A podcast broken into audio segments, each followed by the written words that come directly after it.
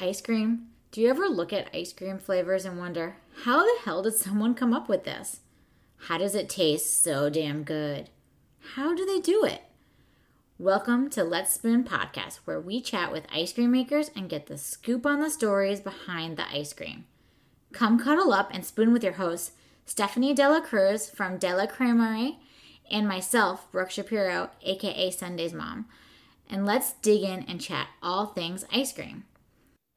This week, we're spooning with Mona from Miss Mona Makes Ice Cream in Brooklyn, New York.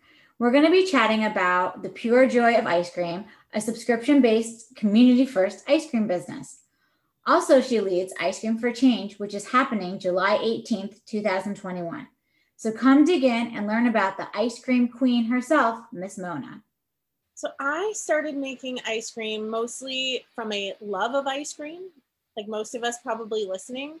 Um, I, you know, it's very nostalgic. You can remember moments as a kid, having your favorite flavors, having sleepover parties, and eating right from the pint, and and you know, the, the different experiences you had growing up. And I, um, I never really quite stopped having those ice cream experiences as I got older. And I always like to say that my favorite thing about being a grown up was that you could have ice cream at any time of the day. uh, there was no one to tell you not to. And what actually really changed um, my palate a bit, I guess, very fancy, is the first time I ever had Ample Hills when it was still, they didn't have a store yet. They were just selling out of like a local little tiny, you know, fine foods place and they had a push cart I saw this ice cream. It looked phenomenal. It was flavors I had never seen before. I walk out of the store, I take a bite, and I immediately call my partner Dave and say, This is the best ice cream I've ever had. That just changed the game. And shortly, well, I guess it was quite a while later, I got an ice cream maker for the holidays. And I guess, like most most people probably get excited they make ice cream once and then the maker goes in some cabinet or closet never to be seen again and instead it just stayed out like it never went back there was ice cream constantly churning late at night after work i found it to be very therapeutic as a way to just shut down from the computer not look at a screen at the end of the day and then giving it to friends and family when they came over was you know just brought so much joy to, to you know to me to the people i was sharing it with and I'm definitely like a happiness spreader. Like I'm I'm glass half full kind of person and that ice cream is just a way to help bring a little joy and a smile to people. So that's how I, I got started. And then then it sort of took on a life of its own during COVID. so I guess it was that that first weekend that New York went into lockdown around March 15th. And I figured, okay, well, we're gonna have this extra time, might as well make some ice cream. But my freezer was completely full and there were no opportunities to really share that ice cream like I normally would have with people coming over, or I would often even bring it to work with me, um, you know, schlep it on the subway. So I decided that first weekend we were in lockdown to very carefully drive around and drop off these pints in front of the homes of friends and family with no interaction, right? I was going to text them when I was outside, leave it on the stoop or leave it in the lobby um, and then walk away and let them know come and get it. So no you know totally socially physically distant. And um, i snapped a picture and posted it on instagram. And pretty quickly i was um, just random strangers were reaching out asking well how can they get ice cream dropped off in front of their door i thought well, that's crazy but okay so i set up a google form and next thing I know, there's just complete random strangers that are signing up for me to drop off ice cream. Uh, and every weekend, pretty much through June, July, because there was zero traffic in New York, it was pretty phenomenal. I was just driving around and leaving ice cream for complete strangers, some friends, some family. I reconnected with a ton of old friends that I hadn't seen, some since nursery school, elementary school that were signing up. And in the process, I was also finding and meeting other sort of makers like myself that were using this, you know, finding this silver lining of COVID to either explore passions or to pivot or to just find ways to pass the time. And so I was dropping ice cream off for a random stranger in Park Slope, and she said, You know, the woman across the street is giving away pizza. I said, Oh, pizza and ice cream, like that's a no brainer. I have to go swap with her and that then sort that started this these elaborately orchestrated swaps. So before, when it was just me giving away ice cream, it then became, you know, what can we swap?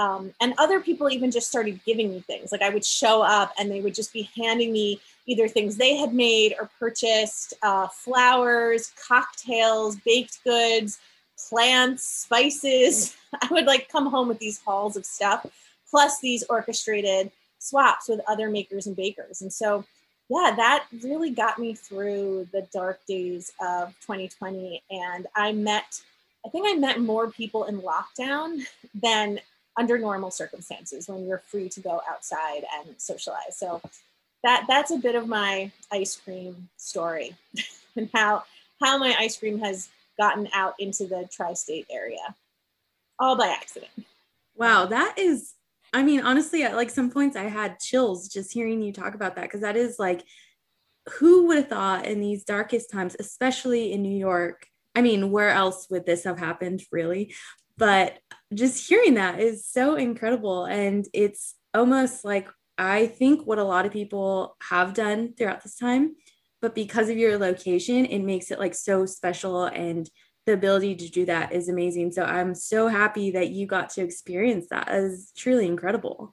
Thanks. I mean, listen, it was a really terrible, terrible, dark time. And people lost loved ones and it was horrendous. But I think there was something also really unique and special to that year and the relationships that we built with strangers, the um, the support that we gave each other. And I gotta say, I really miss the no traffic driving around New York City. It's worse than ever. I think everyone bought cars during that time, and it's it's just horrendous right now. So as terrible and as dark and as awful as it was, um, I, I, do miss some components of 2020 and, and what it brought to me that I don't think I would have ever had, you know, if that didn't happen. Can you talk about the community supported treats is what you call, you know, your ice cream on your site? You don't necessarily call it ice cream, you call it like community and treats and my background is in uh, the nonprofit space. I've worked for a variety of nonprofits. I've started nonprofits, and I knew that if I was going to dive into some kind of ice cream business, that there need to be a social impact component to it. And as I shared before, these these naturally occurring collaborations started to happen where I was meeting other makers and bakers. And so as we're swapping, it started again totally by accident to make sense of, oh, you're giving me macarons. Well, what would it be like if I put your macarons in my ice cream? Or you're giving me Rice Krispie treats. Why don't I put those Rice Krispie treats in my ice cream?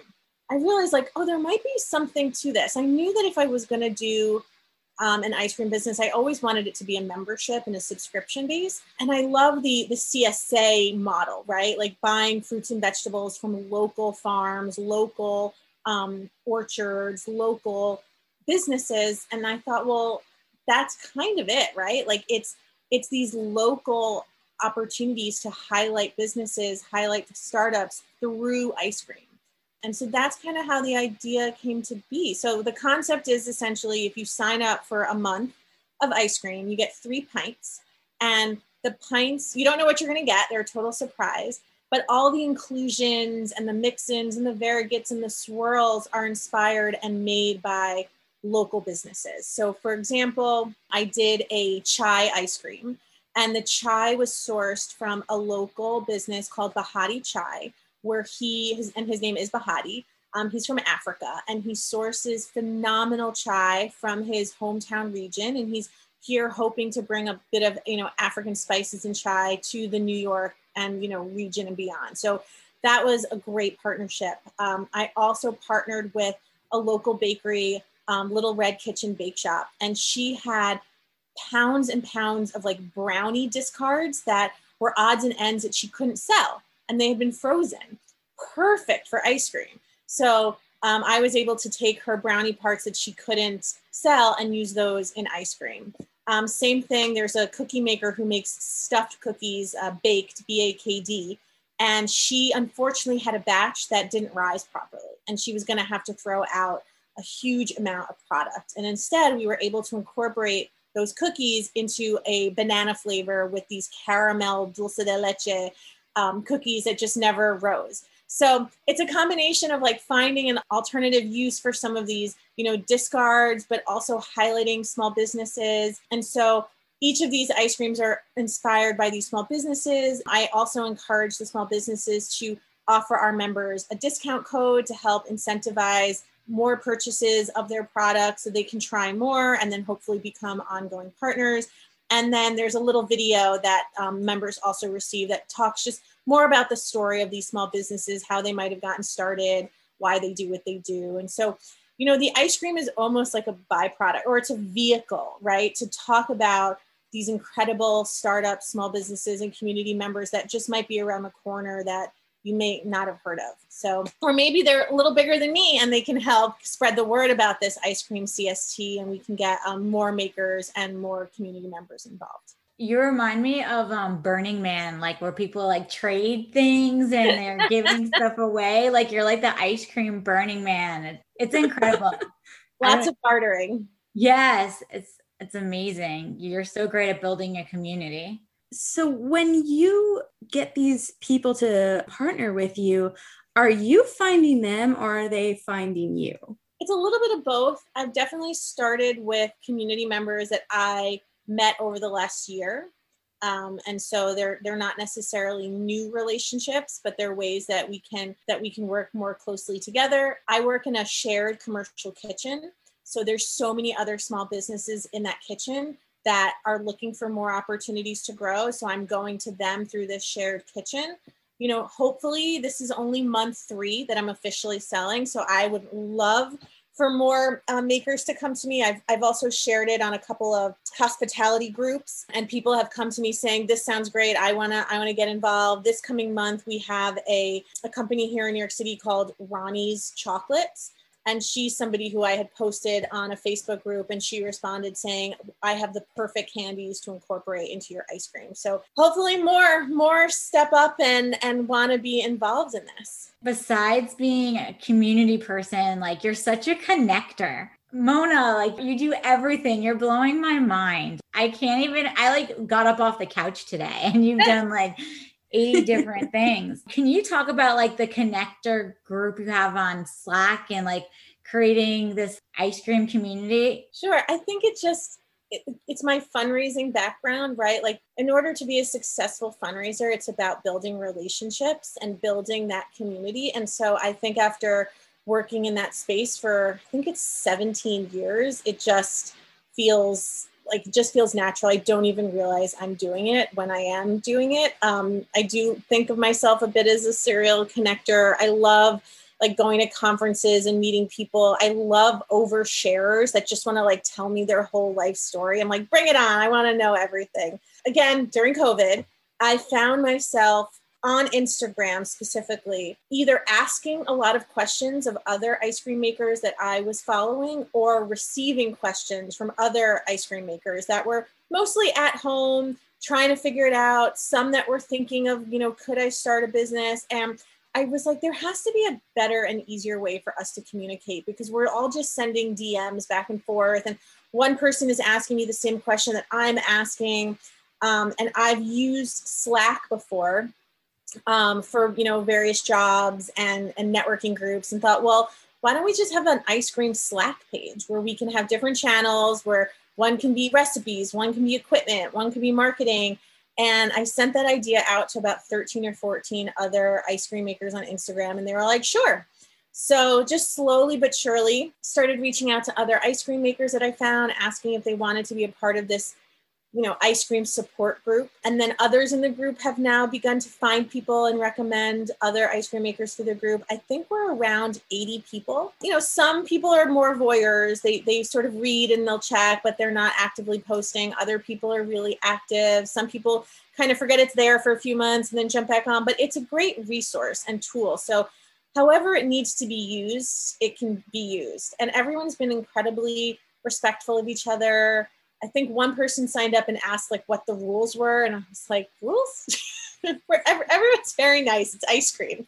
I was so excited that we could create a community space for ice cream makers where people felt welcome um, and didn't feel like they were being talked down to, and just a space to be able to share and feel accepted. You're like the queen of ice cream right now. I feel like like everyone knows you. Right I don't now. know if I'm worthy of that, but thank you. to your point, like there is the I think, you know, original owning a scoop shop, you know, might have gotten it from your parents or I think also in business of protecting your secret sauce, your secret recipe, your secret way of cooking or doing things. And I think our generation, we're more like, let's share it. Let's tell people. Let's, there's no secrets really. You know, we're, even if I told you exactly step by step what I did, you're going to do it completely different. And that's why, like, you know, we can all have abundance and it's all, it's all great. So, there are so many coffee shops and bakeries. The amount of ice cream places compared to bakeries and coffee shops, I mean, it's it's not even comparable. There's so few. So I don't see why we can't have a different ice cream shop every, you know, every few miles or blocks or neighborhoods or even on the same street. I mean, how many places in New York are there like three coffee shops on the same street? that's something that's really awesome. I mean, I got invited to your Slack group and I had no idea that it was a thing before. And after I had joined, it was like a whole portal of ice cream makers throughout the nation, like sharing these, yeah, like we're saying, secrets. And that's what I think is really special. And I'm so glad that you have put this together. Exactly to your point, I've really thought about making ice cream in the ice cream making community not as a competitor. And also i often relate it to like the craft beer that's a great come ups yes. Yeah i think like if they hadn't all made beer and partnered with each other to stand against the big corporates if they would have all seen each other as competitors they craft beer wouldn't be a thing. And when i think of it like that i think like as ice cream makers if we're able to promote each other and make each other better. And in these slack chats i mean when i read through them and they're giving away their trial and error so i don't have to do that. It is really special and really welcoming and i think that i speak for many of us when i thank you for doing this and bringing us together because it's it's so helpful and it's honestly it's incredible that you did that. I mean, it really started selfishly because I wanted all this information and and it was just not organized in a in a cohesive way. And then i don't you know for whoever's listening if they're not familiar with slack or if they are the best thing about it is it keeps a history.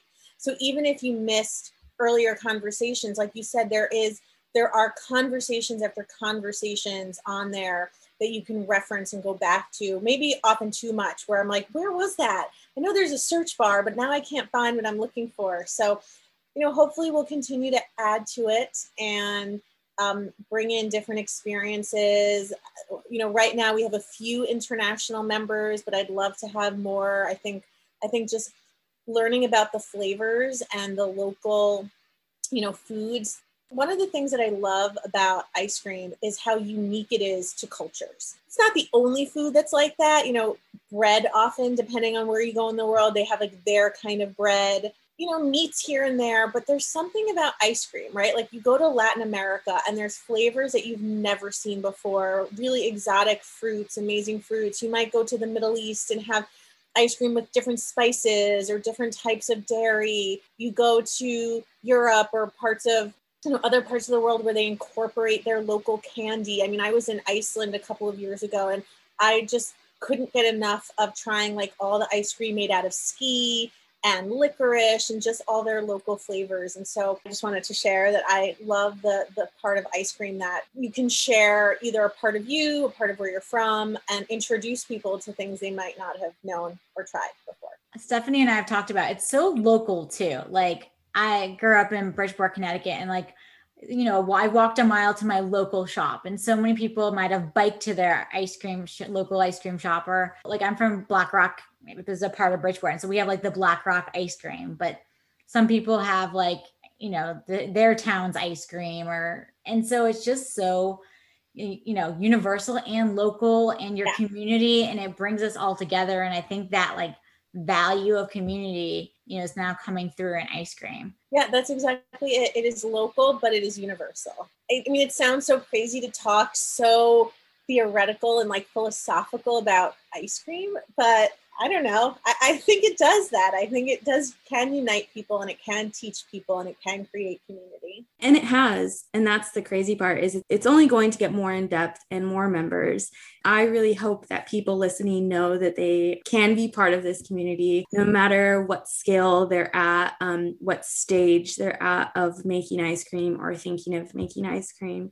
So I guess we should say um, if there's anyone listening that is an ice cream maker, whether they're a beginner, intermediate, whether they're looking to start a business, if you want to join this ice cream support group, that's a Slack channel. Um, I guess they can DM you guys, they can reach out to me, um, but really it's it's open uh, to, to whomever wants to be respectful and just talk about ice cream and share their love of ice cream. yeah, that's why we started this podcast too. So I make ice cream and I enjoy it, but I wouldn't say I love the tinkering process. I'm not patient enough. How can people share their love of ice cream with the world, you know? And so we talked about like what's the best format and that's why we wanted to interview different ice cream makers is to hear their stories, why they started making ice cream, how they started so that it could, you know, inspire others and behind every story kind of or every flavor like we've been talking about there's a story, right? Like you swapped with this person or you met that person. And you just you know you just order an ice cream usually at a shop but there's so much more behind the flavor and the effort and the tinkering that goes into ice cream which is what really makes it unique. I mean i am on your i'm in your camp when it comes to the tinkering. I love coming up with flavors but i do really want to get it right right away mostly because it kills me to throw ice cream out like it really just pains me but i also hate giving somebody ice cream that I just don't think is up to par. So I've had, I think I've had two or three flavors in the last three to four years that I've really had to throw out that were pretty terrible. Um, consistency, mostly it's the consistency. When I try to add something that just doesn't either freeze well, I tried a black sesame once and I got really carried away with the black sesame paste because the color was so beautiful and I put way too much. And it was basically like just eating frozen peanut butter almost and it was horrible. Mm. um, i tried making um, an horchata once that i just left in way too much of the rice and the consistency was terrible. Starting this membership where i give people three surprise flavors a month people's flavor profiles like differ vastly this past month um, members got a basil with pistachio brittle. They got a vanilla lemon with blueberry bourbon and golden Oreo, and they got a banana with these caramel cookies. The variety of feedback that I have gotten, I just like some people are like over the moon about the basil, which happens to be my personal favorite. And then others are like, you know, it wasn't really for me. I don't love the banana. I like the banana ice cream was fine. It's not my fave. And then that same person who didn't like the basil over the moon about the banana. So you know, that's what's also so great about ice cream. Like the amount of flavors and types and textures that you can make, you'll find an audience for almost anything. I just have a few quick questions about your making process. If you want to talk about ingredients, maybe machinery that you use, any of the more technical stuff that would be helpful for the people to know. Sure. So right now I make my own base, although I've been contemplating not making it. It's very time consuming and very expensive. And I um I'm starting to understand why a lot of shops don't make their own base. So obviously the ice cream makers out there know what that means. If you're just an ice cream eater, that means that I'm making my base with milk and cream and sugar and milk powder. I do use eggs. I do a custard base. So I'm I'm making all of that, and then I, you have to pasteurize it, right? You have to get it up to a certain temperature to kill off any pathogens. I don't have a fancy pasteurizer machine, so it's you know over the stove top with a thermometer. Uh, it's time consuming. I started obviously at home, but right now I am renting space in a commercial kitchen, and I'm legal and certified to cook there. And they have a fairly small size commercial ice cream maker that I'm then using to churn the ice cream and I pint there. Um, I'm hoping they upgrade soon to something a little bit bigger. So that's that's sort of the technical component. You know, you make the base. Um, good ice cream usually needs to age. You want to get it cool. So after you heat it up to that temperature to make sure there's nothing in there that can hurt you. You do want to make sure it cools down. So I'll make all the bases on one day and then I'll come back the next day or two and churn them and pint them. And they're all, everything's hand pinted. Takes a while. Last month, in three days, I made the base, churned, and pinted 208 pints of ice cream. I did have some help. I had a person helping me on day two and three. It would have also gone much faster if the ice cream machine were slightly bigger. Uh, it was only three quarts at a time, which is pretty tedious. So I know I can I can do 210 in about three days. I don't know if that's good. I don't know what other people do. You should ask everyone else that does this podcast so we can find out who's the fastest. This is just like the questions we have to ask each other. So I think that stuff like that is really awesome to be able to ask you and you just be like, well, this is how it works for me. And there's no other way to really get that information other than doing it yourself or asking someone else. What's the machine that you're using now? It's a Taylor. It's an old Taylor, but it's a workhorse. Like it's great. It's just really small. Um, appears to be the only commercial kitchen that you can rent by the hour or by the day with an ice cream machine.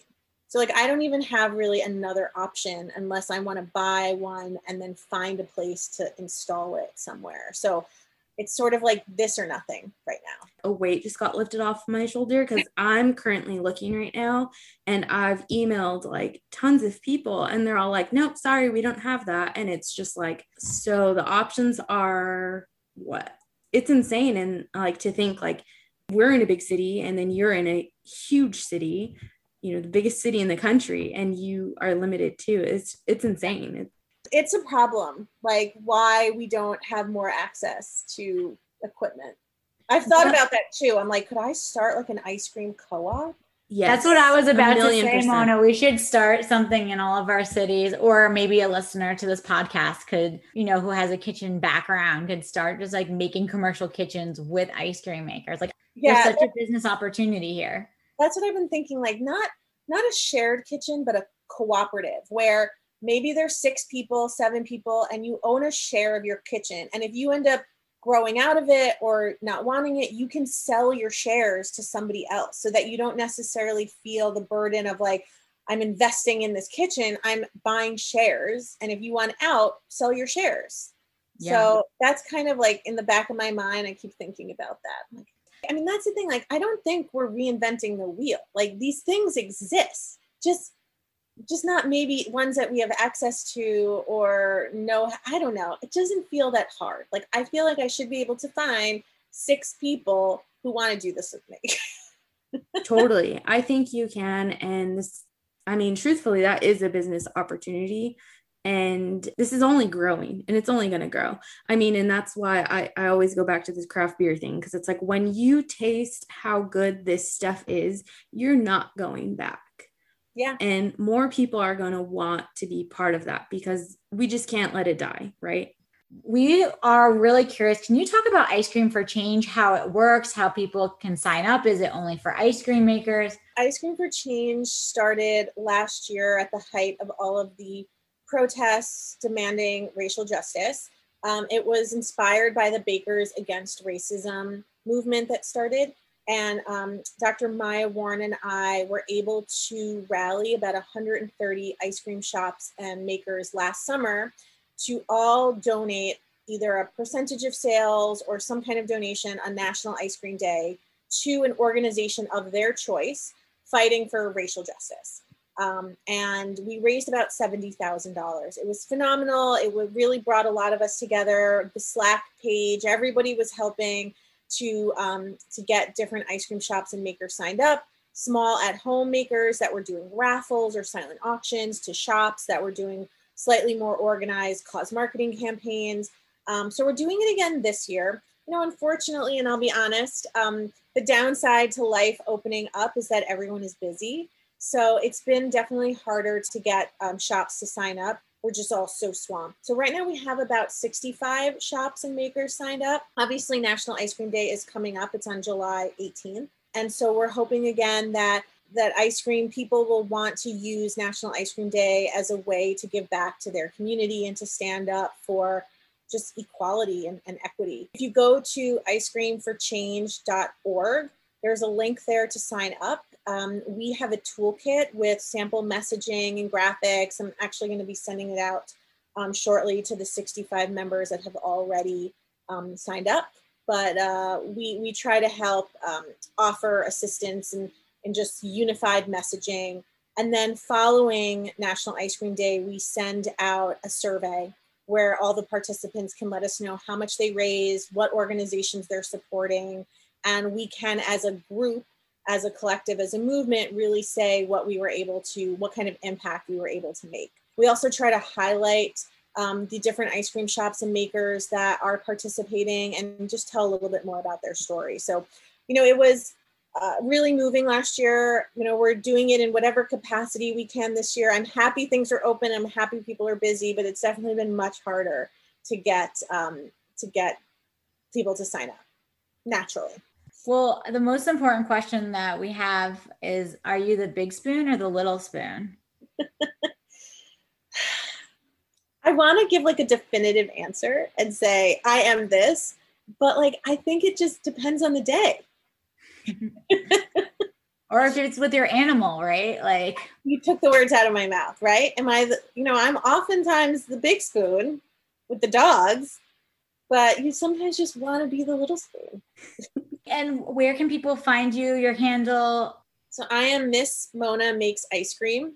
That's across the board, and that's Miss M I S S. So Instagram, Facebook, website. I am on TikTok. I haven't posted in a while. I did go viral. My very first post has over 2 million views. If you're in the New York City area, um, membership, monthly memberships are available right now in Brooklyn and Manhattan. If you sign up on my website, basically you get access to the link to sign up. So make sure you sign up on the website. Thanks for spooning with us today and digging into the stories behind the flavors. It's time to freeze but for more ice cream content and knowledge, follow us on Instagram, Let's Spoon underscore podcast, only one S.